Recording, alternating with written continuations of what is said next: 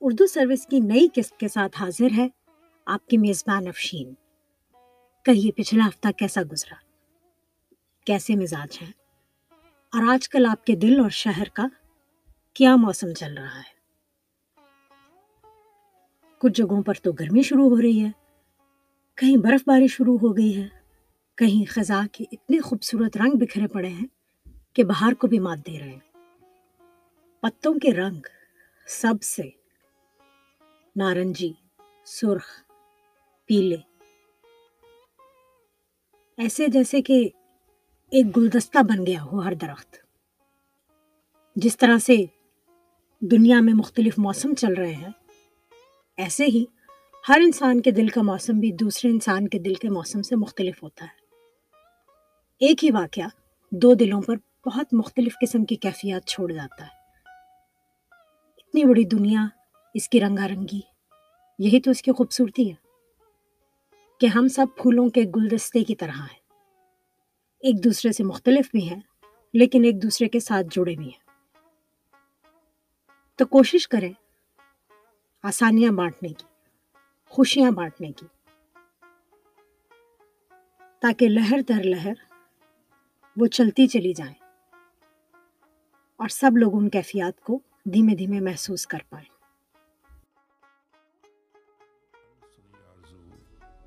آدھی سوئی ہوئی، آدھی جاگی ہوئی، آنکھیں ملتے ہوئے دیکھتی ہے۔ لہر در لہر، موج در موج بہتی ہوئی زندگی، جیسے ہر پل نئی، اور پھر بھی وہی۔ ہاں وہی زندگی، جس کے دامن میں کوئی محبت بھی ہے، کوئی حسرت بھی ہے۔ پاس آنا بھی ہے، دور جانا بھی ہے۔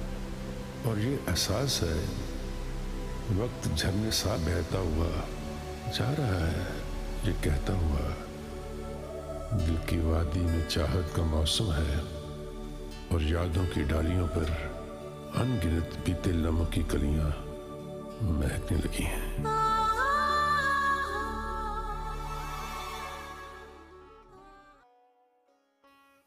آپ کی بار میں نے سوچا کہ کچھ مختلف کیا جائے۔ آپ کو ایک کہانی سنائی جائے، جو کہ معلوماتی تو ہے، لیکن دلچسپی سے بھی خالی نہیں۔ ابھی آپ مجھے بتائیں گے کہ آپ کو دلچسپ لگی یا نہیں۔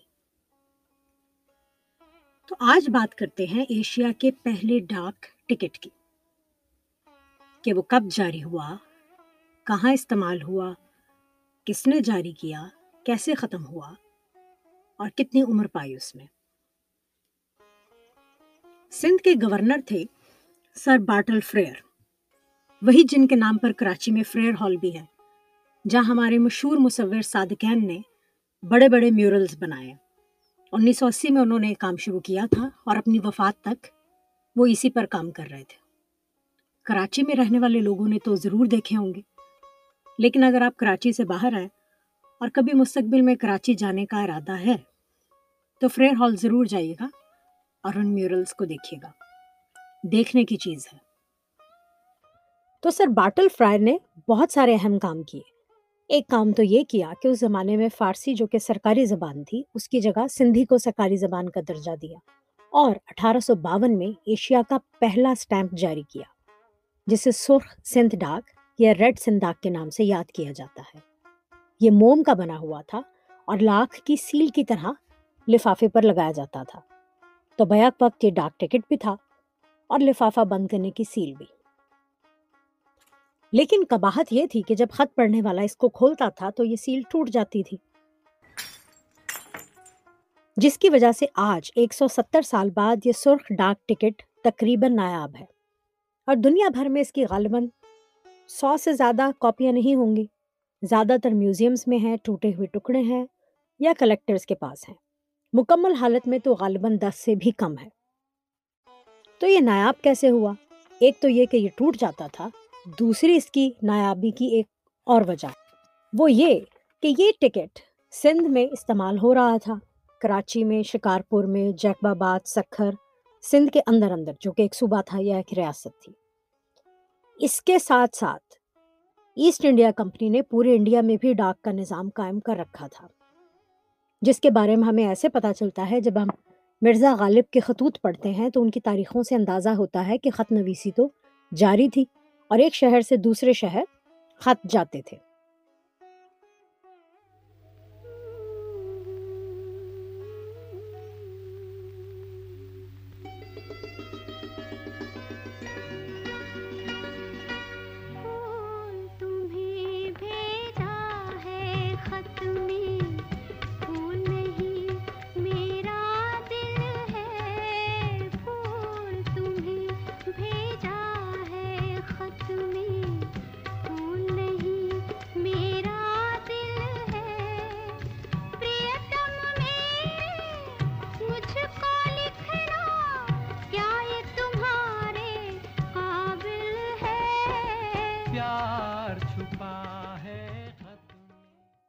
لیکن ڈاک ٹکٹ نہ تھے۔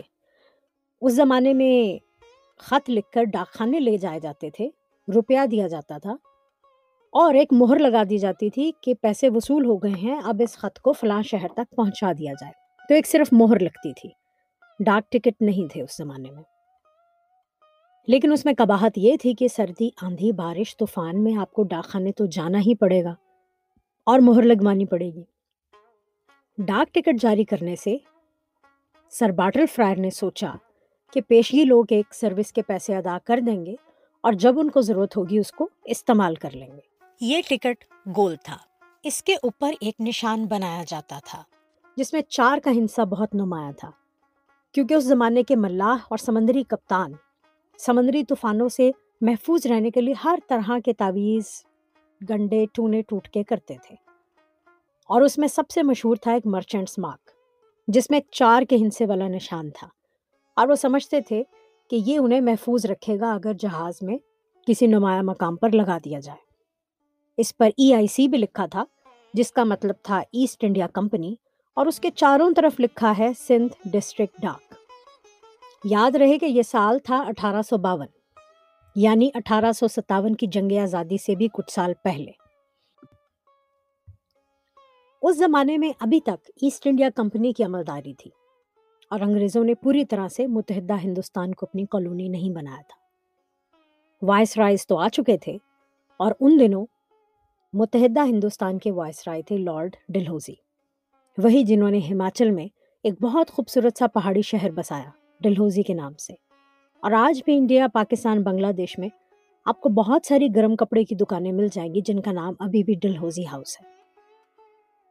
تو بہرحال، کچھ مہینوں بعد ان کو خبر ملی کہ سندھ میں یہ تجربہ کافی کامیاب جا رہا ہے اور وہ ٹکٹ چل رہا ہے اور لوگ اس کو استعمال کر رہے ہیں، جس کی قیمت اس زمانے میں آدھا آنا تھی اور تمام سرکاری کاغذات پر وہ استعمال ہوتا تھا۔ تو ان کو بہت غصہ آیا کہ ایک تو ٹکٹ کا نظام، ڈاک خانے کا نظام چل رہا ہے پورے ہندوستان میں۔ اب ایک چھوٹی سے ریاست کا گورنر سندھ کا اپنا الگ سے ٹکٹ کیسے جاری کر سکتا ہے؟ تو بات ان کی انا پر آ گئی اور انہوں نے حکم دیا کہ اس ٹکٹ کو تلف کر دیا جائے۔ تب ان کے حکم کی بجاوری میں یہ ٹکٹ جو اٹھارہ سو باون میں جاری ہوا اور استعمال بھی ہونا شروع ہوا، اپنی پیدائش کے کچھ مہینوں بعد ہی اپنے انجام کو پہنچ گیا۔ اس کے بعد اٹھارہ سو چون میں پورے انڈیا کے لیے اسٹیمپس دوبارہ سے شائع کیے گئے اور خط زیادہ جلدی ادھر ادھر آنے جانے لگے۔ اس ریڈ سندھ ڈاک یا سرخ سندھ ڈاک کی ٹکٹ کی تصویر میں نے اپنے فیس بک پیج پر لگائی ہے، آپ چاہیں تو اسے دیکھ سکتے ہیں۔ اب چلتے چلتے چلتے ہیں سال انیس سو گیارہ کی طرف۔ اس سے پہلے خط یا تو پیدل چلتے تھے کوئی ان کو لے کر جاتا تھا، لاتا تھا، گھوڑ سوار لے کر جاتے تھے یا ٹرینوں پر جاتے تھے یا پانی کے جہازوں پر۔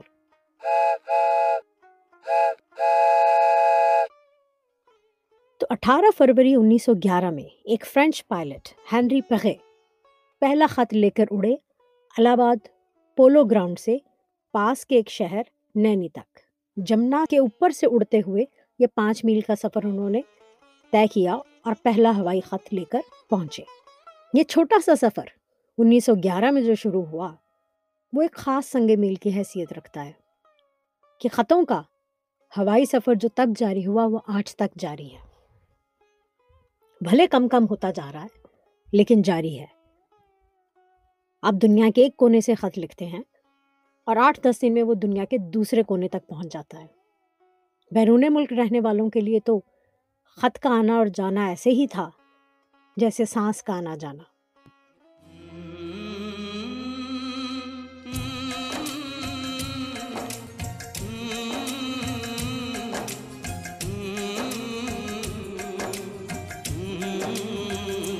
چٹھی آئی ہے آئی ہے، چٹھی آئی ہے۔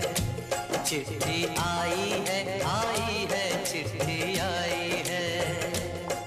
چٹھی آئی ہے وطن سے چٹھی آئی ہے بڑے دنوں کے بعد ہم بے وطنوں کو یاد بڑے دنوں کے بعد ہم بے وطنوں کو یاد وطن کی مٹی آئی ہے چٹھی آئی ہے آئی ہے چٹھی آئی چٹھی آئی ہے، وطن سے چٹھی آئی ہے۔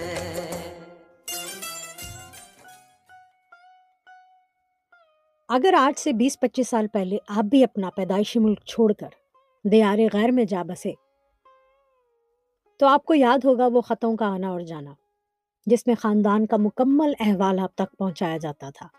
وہ چھوٹی چھوٹی سی باتیں، بلی نے کب بچے دیے خاندان میں کون سا نیا بچہ پیدا ہوا؟ کس کی شادی قرار پائی؟ کس کی خدا نخواستہ ٹوٹ گئی؟ وہ سب خطوں کے ذریعے ہی پہنچائی جاتی تھیں۔ اور کچھ لوگ تو اتنے جذباتی ہوتے تھے کہ روز کا ایک خط لکھتے تھے۔ تو روز کا ایک خط آتا تھا اور جاتا تھا۔ خطوں کو بار بار پڑھا جاتا تھا۔ آدھی ملاقات انہی کو سمجھا جاتا تھا۔ اسی لیے خط ہی ان کا واحد سہارا تھے۔ اپنے وطن سے جڑے رہنے کا، اپنے خاندان اور اپنے پیاروں کی محبت کو محسوس کرنے کا۔ پھر آ گیا ٹیلی فون تو خط آنے جانے اور بھی کم ہو گئے۔ لیکن آتے جاتے رہے، کیونکہ ٹیلی فون بہت مہنگا تھا اور بہت مختصر سی بات ہو پاتی تھی۔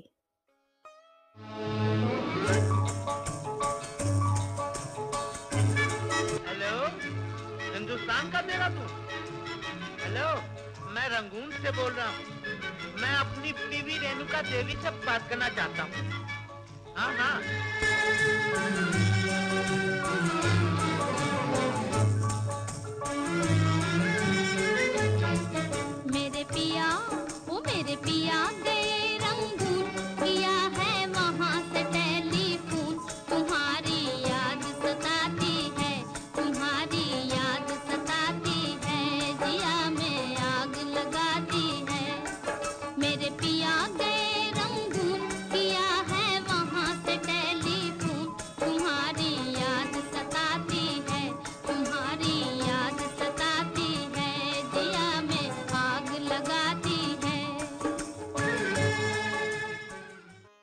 بلکہ اگر ٹیلی فون آتا تھا تو محلے میں کسی ایک آدھ گھر میں ہوتا تھا۔ بچہ دوڑایا جاتا تھا، آپ جاتے تھے، دوبارہ کال آتی تھی۔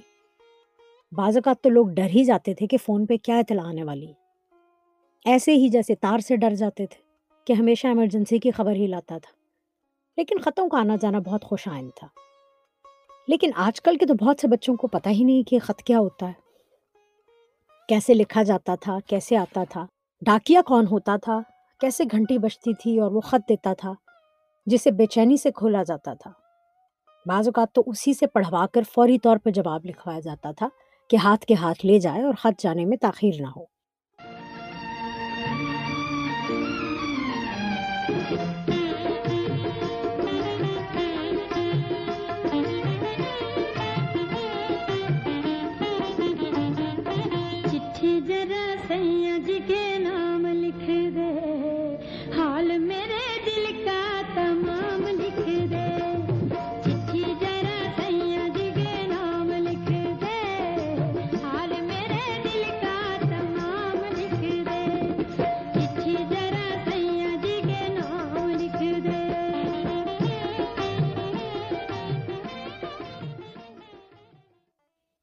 ذاتی طور پر مجھے بھی خط لکھنا بے حد پسند ہے۔ لیکن میرے بہت عملی دوست تو مجھے منع ہی کر دیتے ہیں کہ بی بی ہمیں خط نہ لکھنا۔ بس واٹس اپ کر دینا۔ خط آنے جانے میں بہت وقت لگتا ہے، اتنی دیر میں خبریں پرانی ہو جاتی ہیں۔ واٹس اپ کر دیا کرو۔ بہت سارے دوست ایسے ہیں جنہوں نے کبھی ڈاک خانہ اندر سے نہیں دیکھا اور کبھی کسی کو خط نہیں لکھا، نہ ہی کبھی ان کے نام کوئی خط آیا۔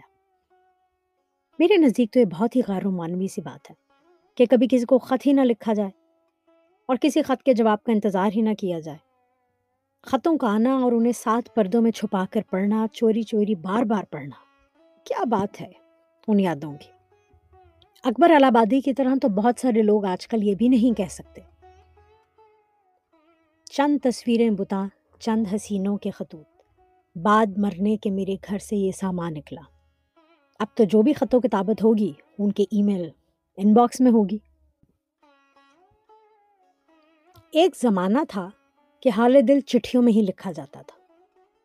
لیکن کسی سے حال دل لکھوانے میں بھی بہت ساری وارداتیں ہو جایا کرتی تھیں۔ کبھی نامہ بر پیام بدل دیتا تھا یا مخبری کر دیتا تھا اور یا خود ہی محبوب کو لے اڑتا تھا۔ لیکن کچھ لوگ سمجھدار تھے اور بھی یہ خطرہ مول نہ لیتے تھے۔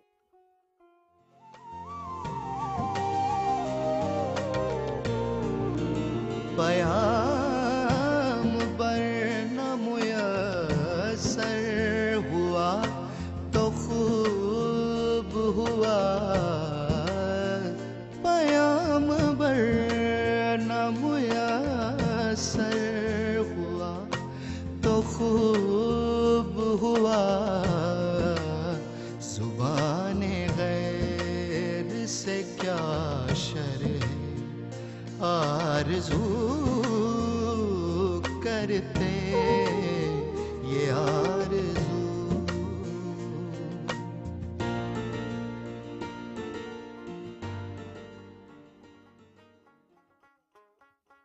ای میل کا یہ فائدہ تو ہے کہ سب کچھ پرائیویٹ رہتا ہے۔ لیکن آئیے اس روایت کو پھر سے زندہ کریں۔ اپنے کسی پیارے کو، کسی دوست کو ایک خط لکھیے۔ وہ حیران ہو جائیں گے۔ اور آپ کو بھی آسانی ہوگی بہت ساری باتیں کہنے میں جو کہ آپ فون پر نہیں کہہ سکتے۔ کیونکہ یہاں آپ نے بات شروع کی، وہاں اگلا آپ کی بات لے اڑا۔ اور ڈائلاگ میں کبھی تو پورا حال دل آپ بتا ہی نہیں پاتے۔ بات بحث برائے بحث میں ہی رہ جاتی ہے۔ تو لکھنے میں یہ سہولت ہے کہ آپ بلا جھجک بنا کسی روک ٹوک کے اپنا حال دل لکھ سکتے ہیں، روٹھے ہوں کو منا سکتے ہیں، کسی سے محبت جتا سکتے ہیں۔ کوئی آپ کے لیے کتنا اہم ہے اسے بتا سکتے ہیں۔ غم کو رنگین بنا دیں گے محبت کے خطوط۔ آپ کچھ ہم کو لکھیں، آپ کو کچھ ہم لکھیں۔ اگلے ہفتے آپ سے پھر ملاقات ہوگی۔ ایسے ہی کسی نئے موضوع کے ساتھ۔ مجھے بتائیے گا کہ یہ کہانی آپ کو کیسی لگی سرخ سندھا کے بارے میں۔ ہاں اور یہ بات تو میں آپ کو بتانا ہی بھول گئی۔ اگر آپ چاہیں تو یہ نایاب ڈاک ٹکٹ اب بھی آپ کا ہو سکتا ہے۔ قیمت ہوگی صرف تیس سے چالیس ہزار ڈالر۔ یعنی جب وہ آدھا آنا کا تھا، تب بھی ہر کسی کے بس کی بات نہیں تھی اس کو خریدنا۔ اور آج بھی یہ ہم جیسوں کی پہنچ سے باہر ہے لیکن بہرحال، باقی قدیم چیزوں کی طرح یہ بھی ایک خاصے کی چیز ہے تو میں نے سوچا اس کے بارے میں آپ سے بات کر دی جائے۔ اگر آپ کبھی اس کو دیکھیں تو آپ کو یاد آ جائے کہ ہاں آپ نے کبھی اس کے بارے میں کچھ سنا تھا اور آپ اس کے بارے میں کافی کچھ جانتے ہیں۔ اپنا خیال رکھیے گا اور اپنے پیاروں کا بھی۔ اگلے ہفتے آپ سے پھر ملاقات ہوگی۔ یار زندہ، صحبت باقی۔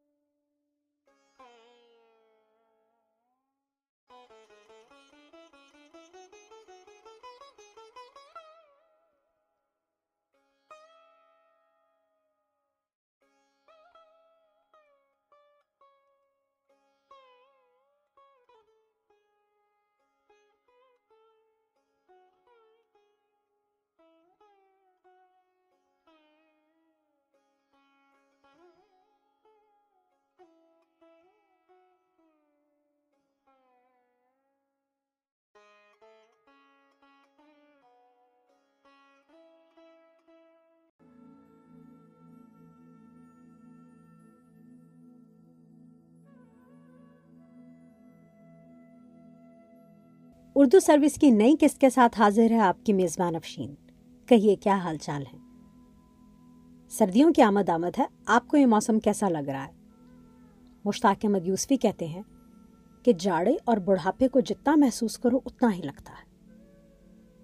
تو شاید یہ سننے کے بعد آپ کو سردی لگنی کم شروع ہو جائے۔ خواتین کا کام تو بڑھ جاتا ہے، کسی بھی موسم کے بدلتے ہی۔ خصوصاً سردیوں کے موسم کے لیے، کہ گرم کپڑے نکالو، رضائیوں کو دھوپ لگواؤ، ساتھ ہی موسمی سوغاتیں تیار کرو، جیسے طرح طرح کے حلوے، پنیاں، لڈو، سرسوں کا ساگ، مکئی کی روٹیاں۔ اور اب نئے زمانے کے انداز میں طرح طرح کے چائنیز سوپ بھی بنانے پڑتے ہیں۔ اس کے علاوہ شادیوں کا بھی موسم چل رہا ہے۔ ہمارے ہاں شادی کی تقریبات میں سب سے رنگا رنگ تو مہندی کی ہی تقریب ہوتی ہے، جس میں سات سہاگنیں کم یا زیادہ بھی ہو سکتی ہیں موقع کی مناسبت سے۔ دلہا دلہن کو مہندی لگاتی ہیں اور تمام عمر رنگوں میں کھیلنے کی دعا دیتی ہیں۔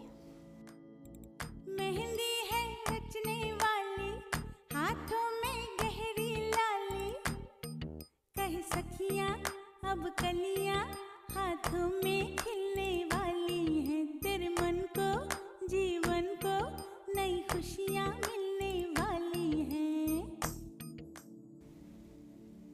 پھر اگلے دن ڈھول تاشوں کے ساتھ بارات آتی ہے۔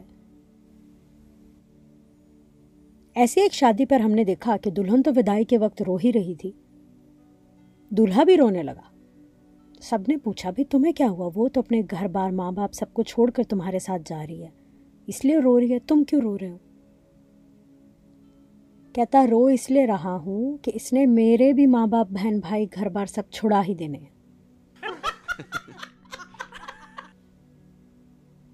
خیر، یہ تو مذاق کی بات ہے۔ کون کس سے کچھ چھڑاتا ہے؟ کس کی عادت ڈالتا ہے؟ کس کی عادت ہٹاتا ہے؟ یہ تو دنیا میں جتنے جوڑے ہیں، اتنی ہی مثالیں ہیں۔ کوئی ایک عمومی بات نہیں کہی جا سکتی۔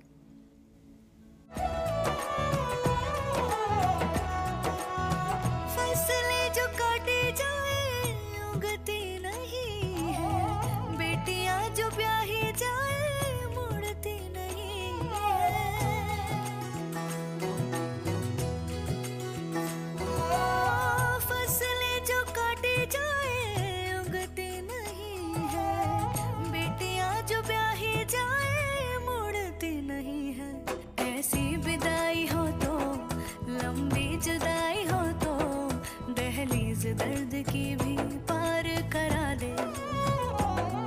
بابا، میں تیری ملکہ ٹکڑا ہوں تیرے دل کا۔ ایک بار پھر سے دہلیز پار کرا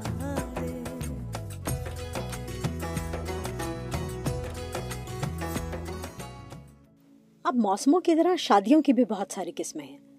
جیسے کہ محبت کی شادی، خاندان میں شادی، زبردستی کی شادی اور ایک شادی تو وہ بھی ہے جس سے بہت سارے لوگ واقف ہوں گے جسے میں کہتی ہوں دیکھا دیکھی کی شادی۔ یعنی جب آس پاس سب لوگوں کی شادی ہو رہی ہے، تو کیوں نہ ہم بھی شادی کر لیں۔ ایسی ایک سیاسی شادی کا ذکر ابھی کرتے ہیں اور آپ کو سناتے ہیں۔ ایک زمانے سے ایک دستور تھا کہ جب ہمسائے بادشاہوں کو خزانہ خالی لگنے لگتا تو ہندوستان پر حملہ کر دیتے تھے۔ کیونکہ مغل بادشاہوں کی دولت کے چرچے تھے، تو حملہ کے بعد یہ حملہ ور بادشاہ لوٹ مار کرتے واپس جانے کے لیے خراج اور تحفے تحائف سمیت کر زیادہ راہ لے کر واپس جاتے تب تک کے لیے جب تک کہ ان کو دوبارہ روپے پیسے کی ضرورت نہ پڑ جائے۔ سترہ سو انتالیس میں دلی مغلوں کا پایا تخت تھا اور اس کی آبادی بیس لاکھ تھی۔ یعنی لندن اور پیرس کی آبادی کل ملا کر بھی اتنی نہ تھی۔ اس زمانے میں مغل شہنشاہ تھا احمد شاہ۔ جسے اس کی رنگین طبیعت اور طرز زندگی کی نسبت رنگیلا بادشاہ کہا جاتا تھا۔ اپنے ابا و اجداد کی نسبت، جو کہ ہمیشہ جنگ و جدل میں مصروف رہے۔ احمد شاہ رنگیلا نے اپنی توجہ، ثقافت، موسیقی اور فنون لطیفہ کی طرف رکھی اور ان میدانوں میں بہت ترقی ہوئی۔ کہا جا سکتا ہے کہ وہ سخت مزاج اور خشک طبیعت اورنگزیب کا الٹ تھا۔ اب مغل سلطنت کا زوال تو شروع ہو ہی چکا تھا۔ اور بدقسمتی سے نادر شاہ، ایک ہمسایہ بادشاہ تھا جس نے روپے کے لالچ میں ہندوستان پر حملہ کر دیا اور کابل کے راستے ہوتا ہوا دلی جا پہنچا۔ اپنی فوجوں کے ساتھ قلعے کے باہر ڈیرا ڈالا اور بادشاہ احمد شاہ رنگیلا کو دعوت پر بلایا۔ معصوم بادشاہ تھا، آ گیا مٹھی بھر خدمت گاروں کے ساتھ۔ اب شاندار دعوت کے بعد نادر شاہ نے کہا، اب آپ نہیں جا سکتے، آپ تو میرے مہمان ہیں اور آپ کو یہی رہنا پڑے گا جب تک میں چاہوں۔ اور بادشاہ کے خیمے، خدمت گار ساز و سامان اور پورا حرم بھی بلوا لیا اور اپنا زبردستی مہمان بنا لیا۔ اور جو فوجیں جمع تھی ان کو کہلایا کہ اب آپ گھر چلے جائیں، جنگ کا خطرہ ٹل گیا ہے۔ بادشاہ صاحب ہمارے مہمان ہو گئے، تو لڑنے بھڑنے کی ضرورت نہیں۔ فوجوں نے شکر ادا کیا۔ بہت سارے عرصہ سے ویسے انہوں نے لڑائی نہیں لڑی تھی۔ تو ان کو کوئی تجربہ نہیں تھا۔ انہوں نے کہا، جان بچی سو لاکھوں پائے، سب آرام سے اپنے اپنے گھر چلے گئے۔ ایک ہفتے کے بعد احمد شاہ رنگیلا اور نادر شاہ اکٹھے دلی میں داخل ہوئے اور سلامی لی۔ اسی موقع کی یہ کہانی ہے کہ بھائی بن کر پگڑی بدل کر چلاکی سے کوہ نور ہیرا بھی اس نے اسی طرح ہتھیا لیا اور تخت تاؤس کی بھی فرمائش کر دی کہ مجھے بہت پسند آیا، ساتھ ہی لے کر ایران جاؤں گا۔ اب بات شروع ہوئی رشتہ داری کی۔ اور نادر شاہ کے بیٹے علی کلی کی شادی کے لیے مغل شہزادیوں کا انتخاب ہونے لگا۔ تاریخ کے اس خونی باپ کو جس میں دلی کے لوگ مارے گئے، کیونکہ ایک افواہ اڑی کہ نادر شاہ مارا گیا ہے اور لوگوں نے اس کے سپاہیوں پر جو شہر میں اکٹھا ہو کر اپنے لیے اناج جمع کر رہے تھے، ان پر حملہ کر دیا۔ جواب میں انہوں نے شہر کی اینٹ سے اینٹ بجا دی اور لاکھوں لوگ مارے گئے۔ اب اردو کے مشہور مزاحیہ نگار شفیق الرحمان نے اس دور کو تنزی انداز میں پیش کیا ہے۔ بالکل ایک ڈائری کی شکل میں جیسے کہ پہلے مغل بادشاہ بابر نے لکھی تھی تو اس کے بابری کے نام سے۔ اور میں نے انتخاب کیا ہے اس حصے کا جہاں شہزادے علی کلی کی شادی کسی مغل شہزادی سے کرنے کا پلان بن رہا ہے۔ تو آئیے پڑھتے ہیں کہ نادر شاہ کے کیا خیالات ہیں محبت اور شادی کے بارے میں۔ اپنی اس کتاب کا نام وہ رکھتے ہیں تز کے نادری عرف سیاحت نامہ ہند، کہ جب نادر شاہ رانی ہند یا متحدہ ہندوستان یا پرانے ہندوستان کی سیاحت کے لیے آیا تو اس نے کیا کیا؟ نادر شاہ ایرانی کہتے ہیں کہ محبت اور شادی کے متعلق ہمارے خیالات۔ ہمارے خیال میں اگر محبت کو شادی سے اور شادی کو محبت سے دور رکھا جائے تو دونوں نہایت مفید چیزیں لیکن نوجوان بڑی جلد بازی سے کام لیتے ہیں۔ دوسروں کے تجربے سے مستفیض نہیں ہوتے۔ نتیجہ یہ ہوتا ہے کہ خوام خواہ شادی مول لے بیٹھتے ہیں۔ اب بعض اوقات صرف ایک خوشنما دل سے متاثر ہو کر سالم لڑکی سے شادی کر بیٹھتے ہیں۔ اکثر مشاہدے میں آیا ہے، جو لوگ شادی سے پہلے پچھتاتے، وہ شادی کے بعد بھی خوب پچھتاتے ہیں۔ جب ہمیں معلوم ہوا کہ برخودار علی کلی شادی پر تلا بیٹھا ہے، تو ارادہ ہوا کہ اس کو اس کی منمانی کرنے دیں کیا یاد کرے گا؟ لیکن ان ہی دنوں ہم سے ایک ایسی حرکت ہو گئی جو ہمارے جیسے بزرگ کے شایان شان ہرگز نہ تھی۔ ویسے ہم چھپ کر کسی کی باتیں نہیں سنتے۔ لیکن اس دن نہ جانے ہمیں کیا ہو گیا۔ اور ہم نے اوٹ سے ان دونوں کی گفتگو سنی۔ علی کلی کی اور اس لڑکی کی، جس میں وہ دلچسپی لے رہا تھا۔ لڑکی نے برخودار علی کلی کی آمدنی کے متعلق پوچھا۔ علی کلی نے ہمارا حوالہ دیا کہ والد بزرگ شہنشاہ ہیں۔ وہ بولی، شہزادوں کی تو خدا کے فضل سے یہاں بھی کوئی کمی نہیں۔ ہر تیسرا نوجوان شہزادہ ہے، بلکہ غیر شہزادہ ہونا زیادہ اہمیت رکھتا ہے۔ ہمارے ملک میں تیل کے چشمے ہیں۔ علی کلی کا یہ کہنا تھا کہ لڑکی کی باچھیں کھل گئی تمہارے کنبے کے متعلق امی پوچھ رہی تھی تو مغل ہو؟ مغل وغیرہ کا پتہ نہیں، ویسے ہم ابن شمشیر ابن شمشیر ہوتے ہیں، علی کلی بولا۔ بہرحال، ہمارے کنبے والے ایران سے تمہارے چال چلن کی تصدیق کرائیں گے۔ چال تو میں بھی چل کر دکھا دیتا ہوں، علی کلی نے بھول پن سے کہا۔ رہ گیا چلن، شادی کے بعد ایران چلو گی تو وہاں دیکھ لینا۔ ایران؟ ایران جانا تو ذرا مشکل ہے کیونکہ امی جان مجھے بے حد چاہتی ہیں۔ وہ کہتی ہیں کہ شہزادہ علی کلی ہر سال ایک ماہ کی چھٹی لے کر آیا کرے۔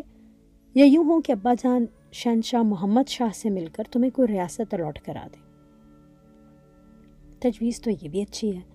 وہ ناخلف بولا، لیکن اگر میں ایران چلا گیا تو تم اداس رہا کرو گی۔ اس کی تم فکر نہ کرو، ہمارے ہاں کافی شہزادوں کا آنا جانا ہے۔ علی کلی بگڑنے لگا۔ تو پرسوں شام کس شہزادے کے ساتھ ہمایوں کے مقبرے گئی تھی وہ وہ تو بھائی جان کے دوست ہیں۔ ان کی پالکی بالکل نئے ماڈل کی ہے تمہارے ساتھ تو پیدل چلنا پڑتا ہے، شام کا لباس خراب ہو جاتا ہے۔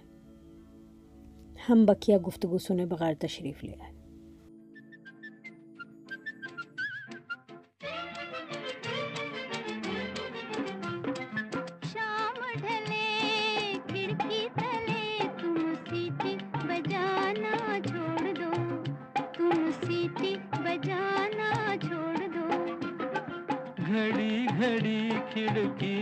کھڑی تم تیر چلانا چھوڑ دو۔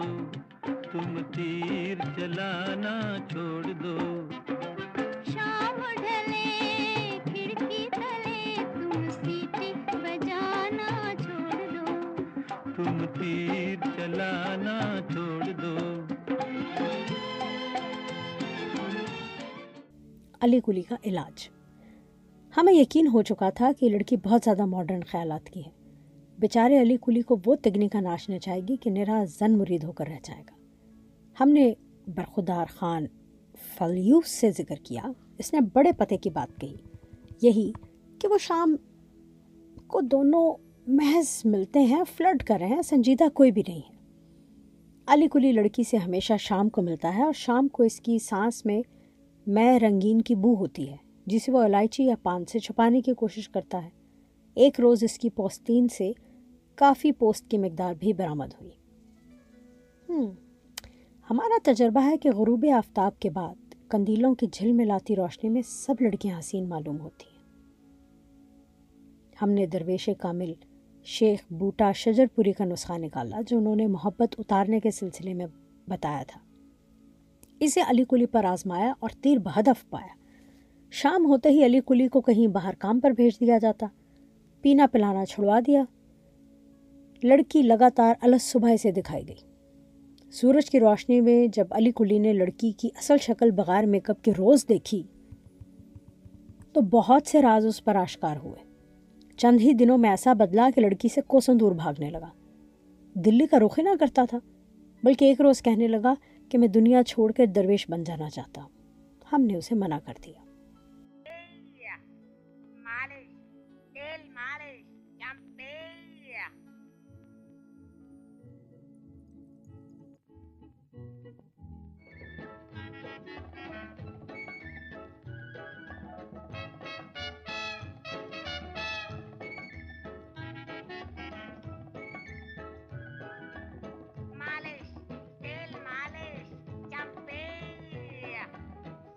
تیرا چکرائے یا دل ڈوبا جائے؟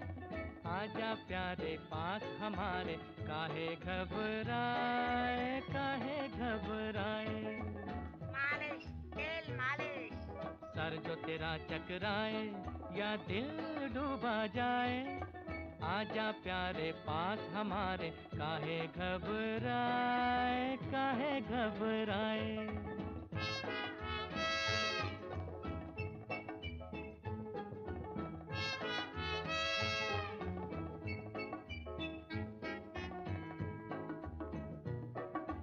تیل میرا ہے مسکی، گنج رہے نہ خشکی جس کے سر پر ہاتھ پھرا دوں چمکے قسمت اس کی۔ تیل میرا ہے مسکی، گنج رہے نہ خشکی جس کے سر پر ہاتھ پھرا دوں چمکے قسمت اس کی۔ سن سن سن، ارے بیٹا سن، اس چمپی میں بڑے بڑے گن۔ سن سن سن، ارے بیٹا سن، اس چمپی میں بڑے بڑے گن۔ لاکھ دکھوں کی ایک دوا ہے، کیوں نہ آج مائے کاہے گھبرائے کاہے گھبرائے۔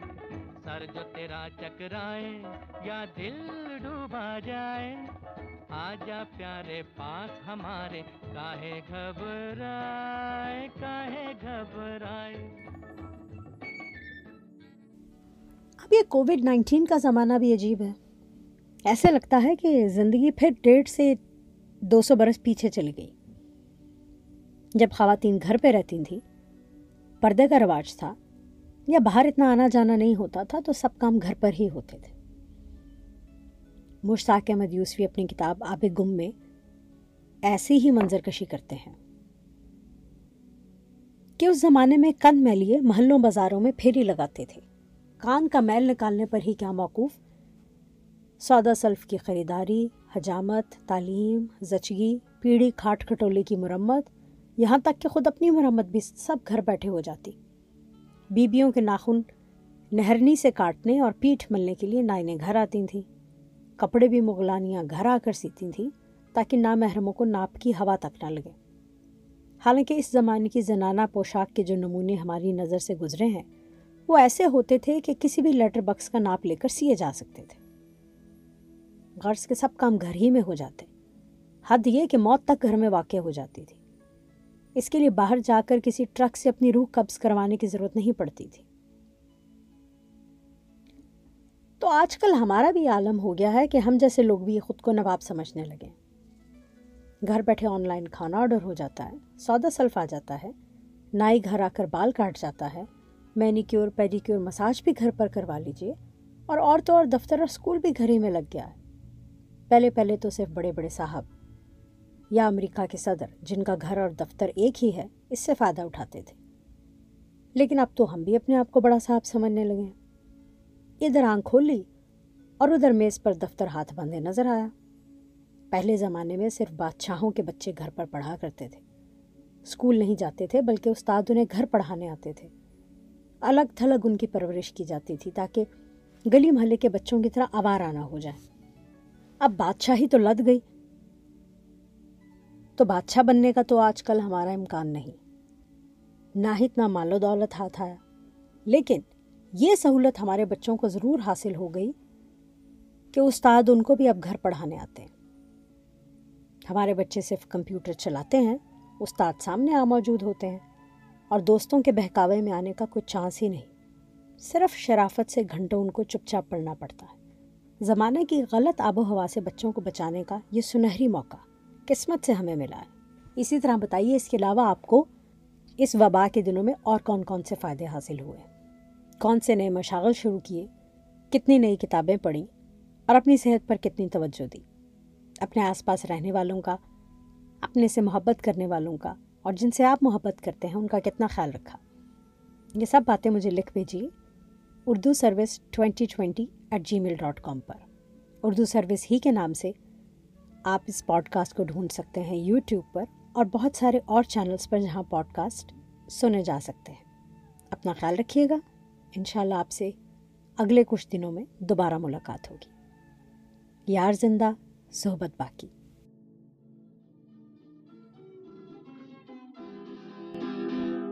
حضور والا جو ہو اجازت، تو ہم یہ سارے جہاں سے حضور والا جو ہو اجازت تو ہم یہ سارے جہاں سے کہتے ہیں تم آئی ادا پہ مرتے ہیں ہم یہ کس نے کہا ہے کہ ڈرتے ہیں ہم حضور والا جو ہو اجازت تو ہم یہ سارے